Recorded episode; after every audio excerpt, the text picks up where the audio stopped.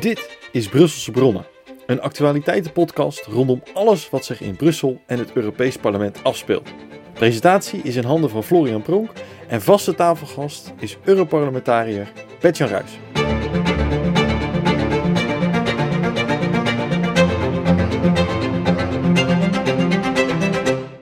Welkom bij deze derde Brusselse Bronnen, die gaat over visserij. En in het bijzonder natuurlijk welkom aan onze vaste tafelgast Bertjan lid namens de SGP in de ECR-groep. Maar we hebben vandaag natuurlijk ook een speciale gast rondom het thema visserij. Die eh, heeft daar eh, wel in het bijzonder mee te maken, want die zit in een, is wethouder in een gemeente die eh, zelfs een wethouder van visserij heeft. en nou, dat is de gemeente Urk. Nathano Middelkoop, welkom. En ja, je bent pas 28 jaar, heb ik het toch goed? Uh, ik word, augustus word ik 28, dus ik ben zelfs nog 27 jaar op dit moment. Oh, kijk. Nou, volgens mij ben je daarmee de jongste wethouder van uh, de SGP, van de Urk. En uh, misschien zelfs van heel Nederland. En dat, is, dat is best bijzonder. Nou, je bent altijd raadslid geweest op Urk, steunfractie in de Provinciale Staten van Flevoland. Altijd voor de SGP, sinds 2015 politiek actief. En ja, ja, ja hoe kan het anders? Je woont in Urk, dus ja, dan visserij trekt je vast. Ja, je bent uh, daar ook uh, bij een brancheorganisatie Visnet. Mocht, mocht je politici overtuigen dat de vissers goed bezig zijn. heb ik nog iets gemist wat, je, wat je ook nog doet voor de vissers in Urk? Nee, je bent, uh, je bent goed geïnformeerd, uh, Florian. Dus uh, nee, dat klopt wel wat je opnoemt. In die zin, als je op Urk woont, dan kom je niet om de visserij heen. Dus zodoende ontwikkel je al vrij snel interesse voor de sector en zie je hoe hard er gewerkt wordt. Wat een mooi werk het is. eerlijk en echt ambachtelijk beroep. En dan, als je dan de kans krijgt om je daarvoor in te zetten, dan is er niks moois dan dat te doen. Nou, mooi. Ja, want Bert-Jan, uh, in Europa krijg jij ook te maken met, uh, met visserij. Uh, ja, zou je eens kort, kort kunnen vertellen wat is nu actueel als het gaat om, om visserij? Ja, visserij staat hier inderdaad volop op de, op, de, op de agenda hier in Brussel. Dat heeft alles te maken met bijvoorbeeld de brexit, hè, de, de, de uittreding van het VK. Dat heeft enorme consequenties voor de visserij. De vissers hebben een kwart van hun quotum hebben ze moeten inleveren de vissers die actief zijn in de Britse wateren. Dus dat houdt ons wel enorm bezig en we zoeken nu naar mogelijkheden om de vissers wel te compenseren. Nou, dat, dat is wat momenteel erg uh, actueel is. Maar er zijn heel veel andere onderwerpen die op de agenda staan. We hebben het over het plaatsen van windmolens op zee. Uh, en welke ruimte blijft er dan nog over voor de visserman uh, om zijn vis, om zijn net uit te werpen? We hebben het over het aanleggen van beschermde natuurgebieden. er zit ook een bepaalde bedreiging in voor de, voor de vissers. Ja. En, en, en ja, de controleverordening staat momenteel op de agenda. Uh, dat is iets wat uh, de vissers ook wel bezighoudt, denk ik. Ja, ja um, die controleverordening die gaat dan ook over uh, het cameratoezicht dat uiteindelijk geplaatst wordt op, op de visserijschepen. Klopt dat, Bert-Jan? Ja, dat klopt. Dat is een van de meest zeg maar, controversiële onderdelen van het, van het voorstel wat voor ligt. De commissie heeft voorgesteld om inderdaad camera's verplicht te stellen, cameratoezicht verplicht te stellen op visserschepen. We hebben er hard aan getrokken in het Europees Parlement om dat te voorkomen. Maar uiteindelijk bleek daar toch een meerderheid voor te zijn in het Europees Parlement. Uh, was maar een hele kleine meerderheid, eerlijk gezegd, maar een paar stemmen verschil. Um, in, in de Raad, um, dus daar heb je het dus over de, de visserijministers.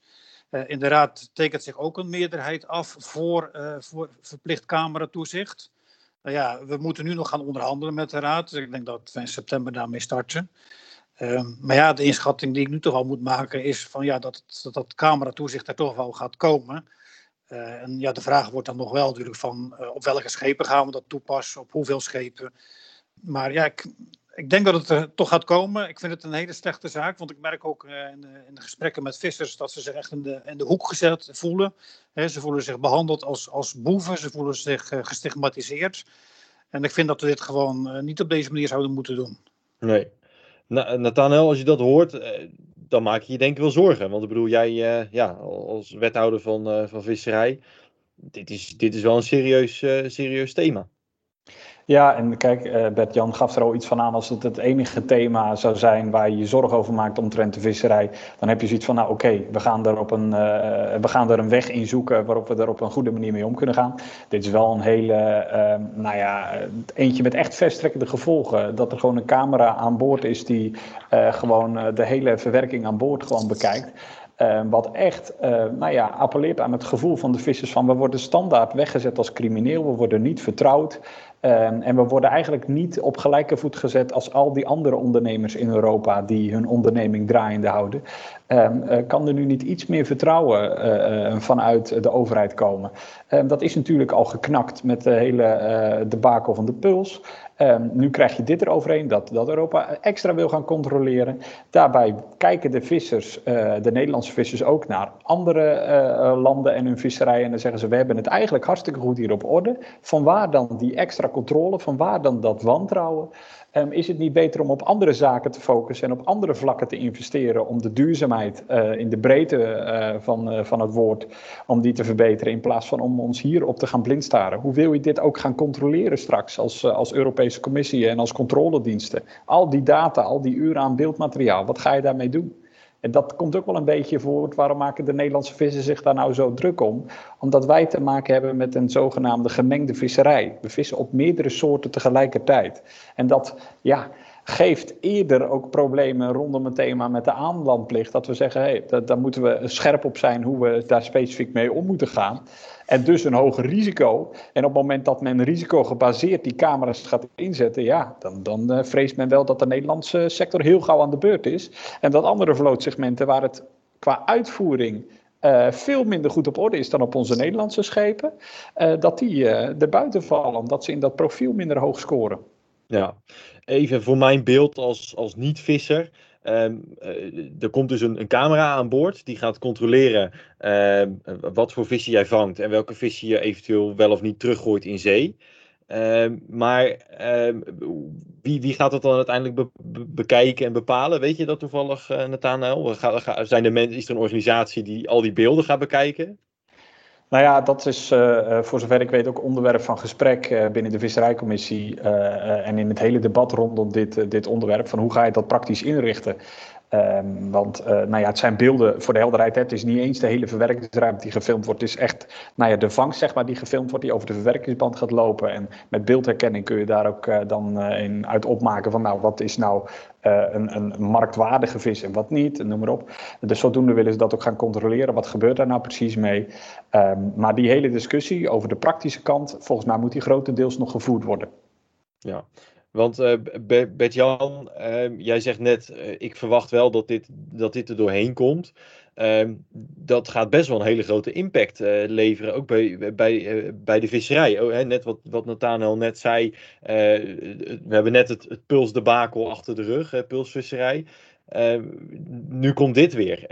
is dat vertrouwen vanuit de visserij in, in Europa, is dat er überhaupt nog?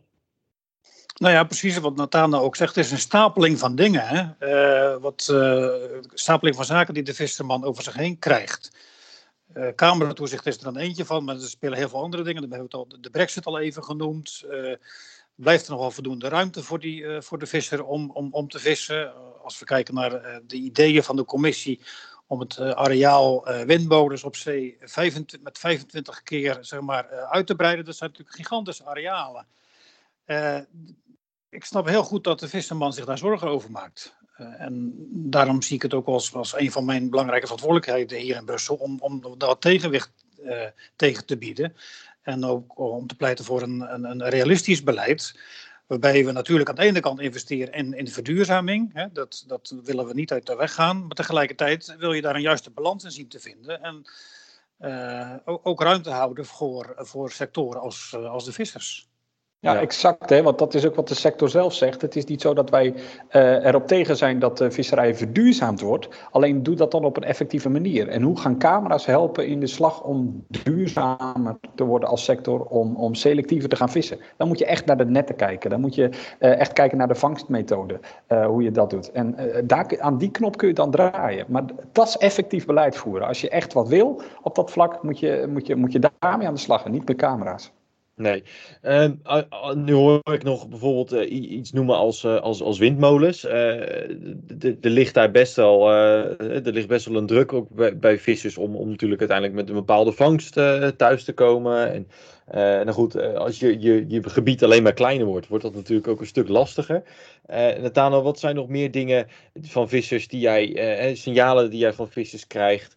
Uh, waarover over jij je zorgen maakt. Uh, signalen van, uh, nou goed, dit, dit willen we vanuit Europa liever niet meer.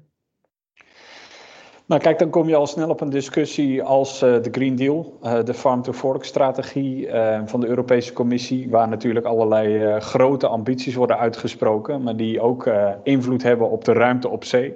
Uh, waar nou ja, ambities worden uitgesproken over 30% uh, beschermd natuurgebied, uh, waar bodemberoerende visserij in wordt geweerd, zeg maar. Ja, als je dat, dat soort percentages hoort, daar schrikt men enorm van. Want dat komt dan bovenop de enorme ambitie die men heeft op wind op zee. Uh, ja, men vraagt men zo langzamerhand wel af, wat is er gebeurd met het principe van uh, Hugo de Groot, die had het had over een mare liberum, de vrije zee. Um, en zo hebben de vissers het altijd wel beschouwd. En ja, er zijn inmiddels hele andere krachten die, die daar spelen. Um, en tuurlijk hebben wij een innovatieve en gedreven visserijsector die ook binnen een beperktere ruimte echt wel weer naar optimalisatie op zoek gaat. Maar wat is je perspectief op een gegeven moment nog? Hè, ehm, de, de brexit uh, en de hele discussie rondom wind op zee um, heeft qua ruimtelijke vraag ervoor gezorgd dat de vloot zich ook meer is gaan verdelen. En dan ben je gewoon de problemen eigenlijk naar andere plekken aan het verplaatsen. Want dan ontstaat er spanning met de Fransen als daar meer gevist wordt. Als je meer vist voor de kust van Denemarken ontstaat er spanning met de Denen. Dus ja, Eigenlijk is het op dit moment meer het verplaatsen van het probleem, waardoor je uh, wat uitstel hebt op sommige dossiers. Maar de oorzaak uh, krijgen we niet weg. Namelijk dat er gewoon steeds meer ruimtegebrek ontstaat op die Noordzee. Um, en uh, ja, dat, dat het belang van voedsel uit zee onvoldoende wordt meegewogen in die hele discussie. Ja.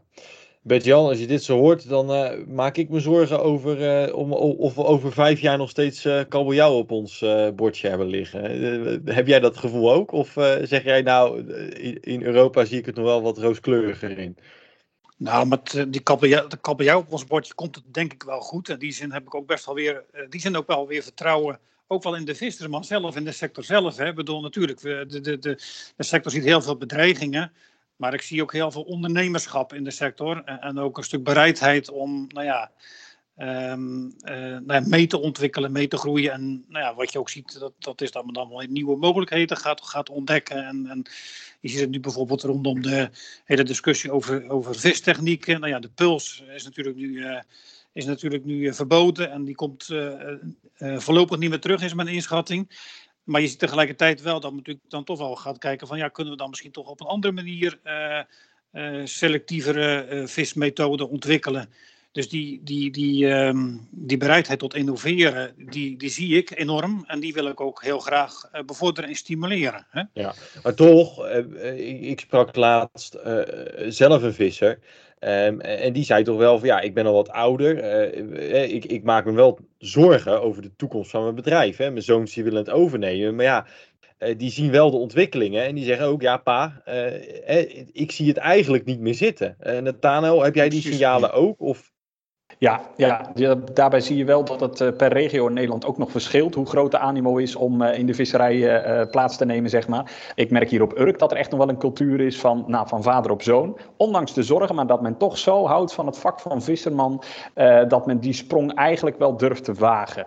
Um, maar neem niet weg, uh, maar dat is eigenlijk een probleem niet alleen van de visserij, maar van de maritieme sector in den brede. Dat de animo wat betreft bedrijfsopvolging, ja, dat dat echt zwaar onder druk staat. Dat zien we ook in de leerlingenaantallen uh, op de visserijschool en op uh, de maritieme opleidingen. Dat loopt gewoon al jaren terug. En in die zin zijn we ook wel blij dat nou, er hier op Urk dan een stevige visserijschool staat, die ook straks weer gaat uitbreiden ehm, hier op Urk. Dus dat is goed nieuws, hè, want wie de jeugd heeft, heeft de toekomst. We hebben die jeugd ook echt nodig om die sector in de benen te houden. Met nieuwe ideeën, die weer eens eh, op een andere manier naar vraagstukken kijken. Dus die innovativiteit, daar reken ik echt wel op. Alleen dat kost ook tijd. En die tijd moeten we kopen door die sector in ieder geval eh, de randvoorwaarden te geven om in de benen te blijven. Ja, ja. nou mooi.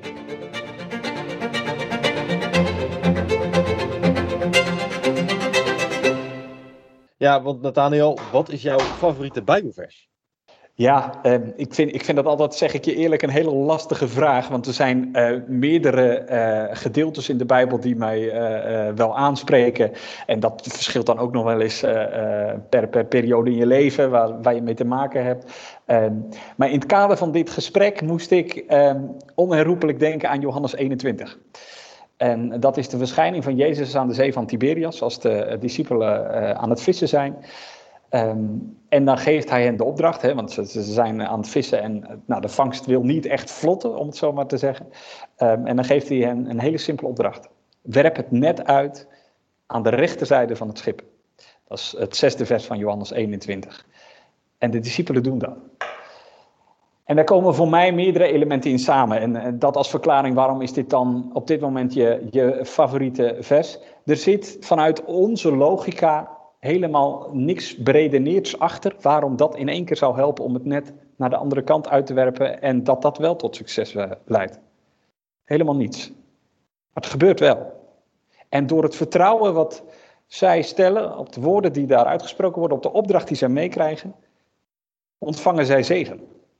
En wat ik het mooie vind, is dat ik in de sector zie dat ook die beleving van je dagelijkse werkzaamheden nog heel duidelijk aanwezig is dat uiteindelijk God degene is die zijn schepping bestuurt, deze aarde bestuurt.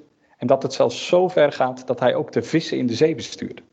En dat als wij mogen werken onder zijn zegen, hoe groot of hoe klein die Noordzee ook is, wat Europa ook bedenkt aan camera's, aan Brexit, noem maar op, dat zonder die zegen het niet zal lukken. En we dus altijd van die zegen afhankelijk zijn. Ja, heel mooi, Nathanael, dat je dit zo zegt. En uh, inderdaad, ik denk dat het ook gewoon zo, dat we ook zo en het, uh, in, in het leven mogen staan. Hè? Als je dan, uh, eigenlijk is dat de kern van, van, van het hele christen zijn, denk ik ook van uh, gehoorzaam zijn aan de woorden van Jezus en, en, en vertrouwen ook op zijn beloften. Hè? en daar zit een enorm perspectief natuurlijk in. Uh, en er zit inderdaad ook iets in van ja, dat, je, dat er soms uh, deuren uh, gesloten worden en dat je geen mogelijkheden meer ziet. Dat, dat kan zomaar de, de realiteit zijn in je leven. Um, maar tegelijk, maar dan, dan, mag je toch ook soms zien dat er ineens op een andere, mogelijk, andere, op een andere manier toch wel degelijk mogelijkheden ontstaan. Dat geeft ook al een bepaalde, ja, bepaalde relaxedheid, denk ik, om, om bepaalde dingen om te gaan. Ja. Ja, het haalt een stukje van de spanning af, inderdaad, om, uh, om dat ook in het geloofsleven bij God neer te leggen. Om, om dat als, als visserijsector gezamenlijk ook uh, daar voor Gods troon neer te mogen leggen. Uh, dat als wij de mogelijkheden niet meer zien, als we al die donkere wolkoppels af zien komen, dat we in ieder geval een God in de hemel hebben die deze aarde nog bestuurt. En dat we ons daartoe mogen richten. Precies, ja. ja. Heel mooi, ja.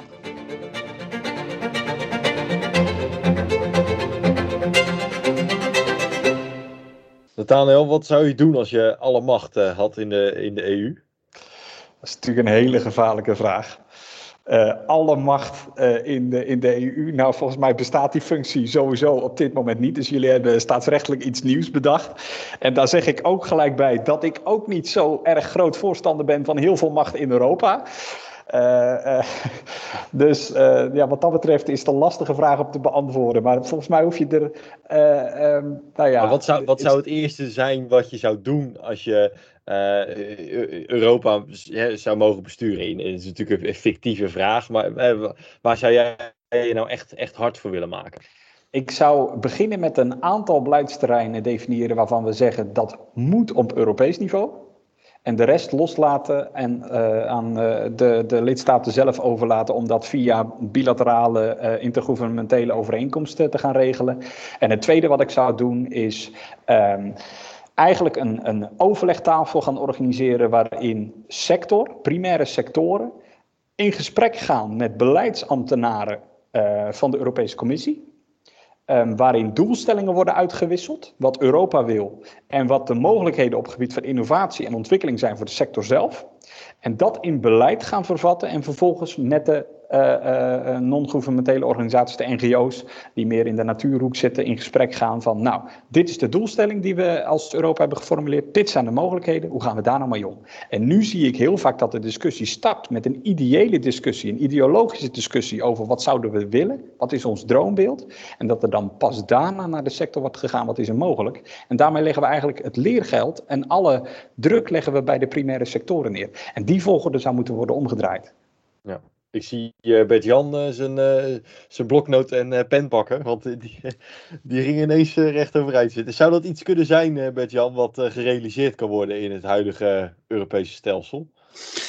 Nou, dat, dat, dat laatste is denk ik zeker heel belangrijk, hè, om beleid te ontwikkelen in, in, in nauw overleg met, met het bedrijfsleven zelf. Hè. Wat je nu ziet, dat is dat ja, toch vaak vanuit een ivoren toren wordt er geredeneerd en, en worden er doelstellingen zeg maar, bedacht en uh, nou ja, uitgestrooid over, over, over Europa, terwijl je veel meer van, van, van onderop zou moeten werken. Dus met platforms werken in, samen, en, en, en, uh, en, en, en, het, samenwerking met, met de sectorbeleid ontwikkelen. Dat is inderdaad heel belangrijk. En ook het eerste punt wat Nathan al noemt, ja, denk ik dat het ook uh, absoluut een uh, belangrijk speerpunt voor ons moet blijven om te werken aan een, uh, laat ik het zo zeggen, bescheiden Europa, waarbij je heel duidelijk afbakent waar heeft Europese samenwerking meerwaarde, laten we ons daarop concentreren.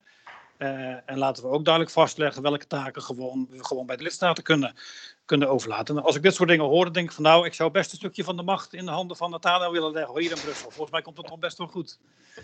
Kijk, dat is een mooie ja. positieve noot. Ja. Heren, wat staat er op de agenda voor van de week? Nathanael, ga jij nog iets doen wat te maken heeft met visserij? Uh, deze week, ja, naast de reguliere contacten die ik heb met de sector, maar staat er uh, tot, uh, tot het eind van deze week niet iets specifieks gerelateerd aan de visserij op de agenda. We hebben wel vorige week een donderdag hebben we een strategisch Europees visserijoverleg gehad, waar, waar ik ook als wethouder weer was aangeschoven. En ja, kijk, dat staat dan niet formeel in mijn agenda, maar contact met belangenorganisaties en met de ambtelijke afdeling hier die bezig is met visserij, dat is haast dagelijks. Dus er gaat geen dag voorbij dat ik niet bezig ben met visserij, zeg ik, je, zeg ik je heel eerlijk. Ik kan wel zeggen dat ik vanochtend een bestuurlijk overleg maritiem heb gehad, waarin ook de perikelen in de visserij zijn besproken samen met de gedeputeerden van de provincie Flevoland. En hoe kunnen we daar nou strategisch op acteren? Dus vanochtend heb ik daar nog wel over gesproken. Kijk, dus je zit er uh, dicht bovenop. Ja. Mooi. En Bert-Jan, jij nog uh, iets bijzonders? Jij bent nu, nu natuurlijk net midden in je marathon voor de landbouwonderhandelingen. Maar staan er nog meer dingen op de planning voor jou die misschien te maken hebben met visserij?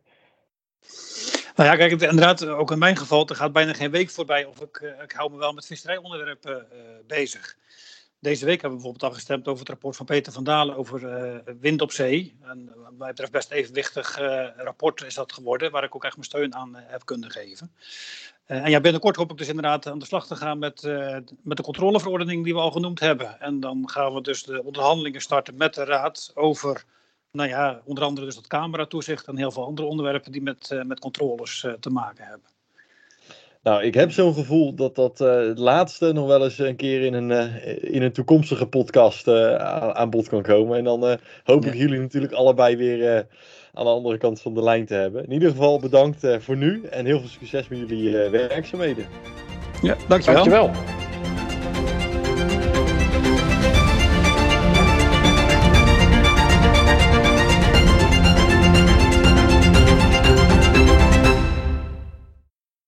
Deze podcast wordt gefinancierd door de ECR Groep.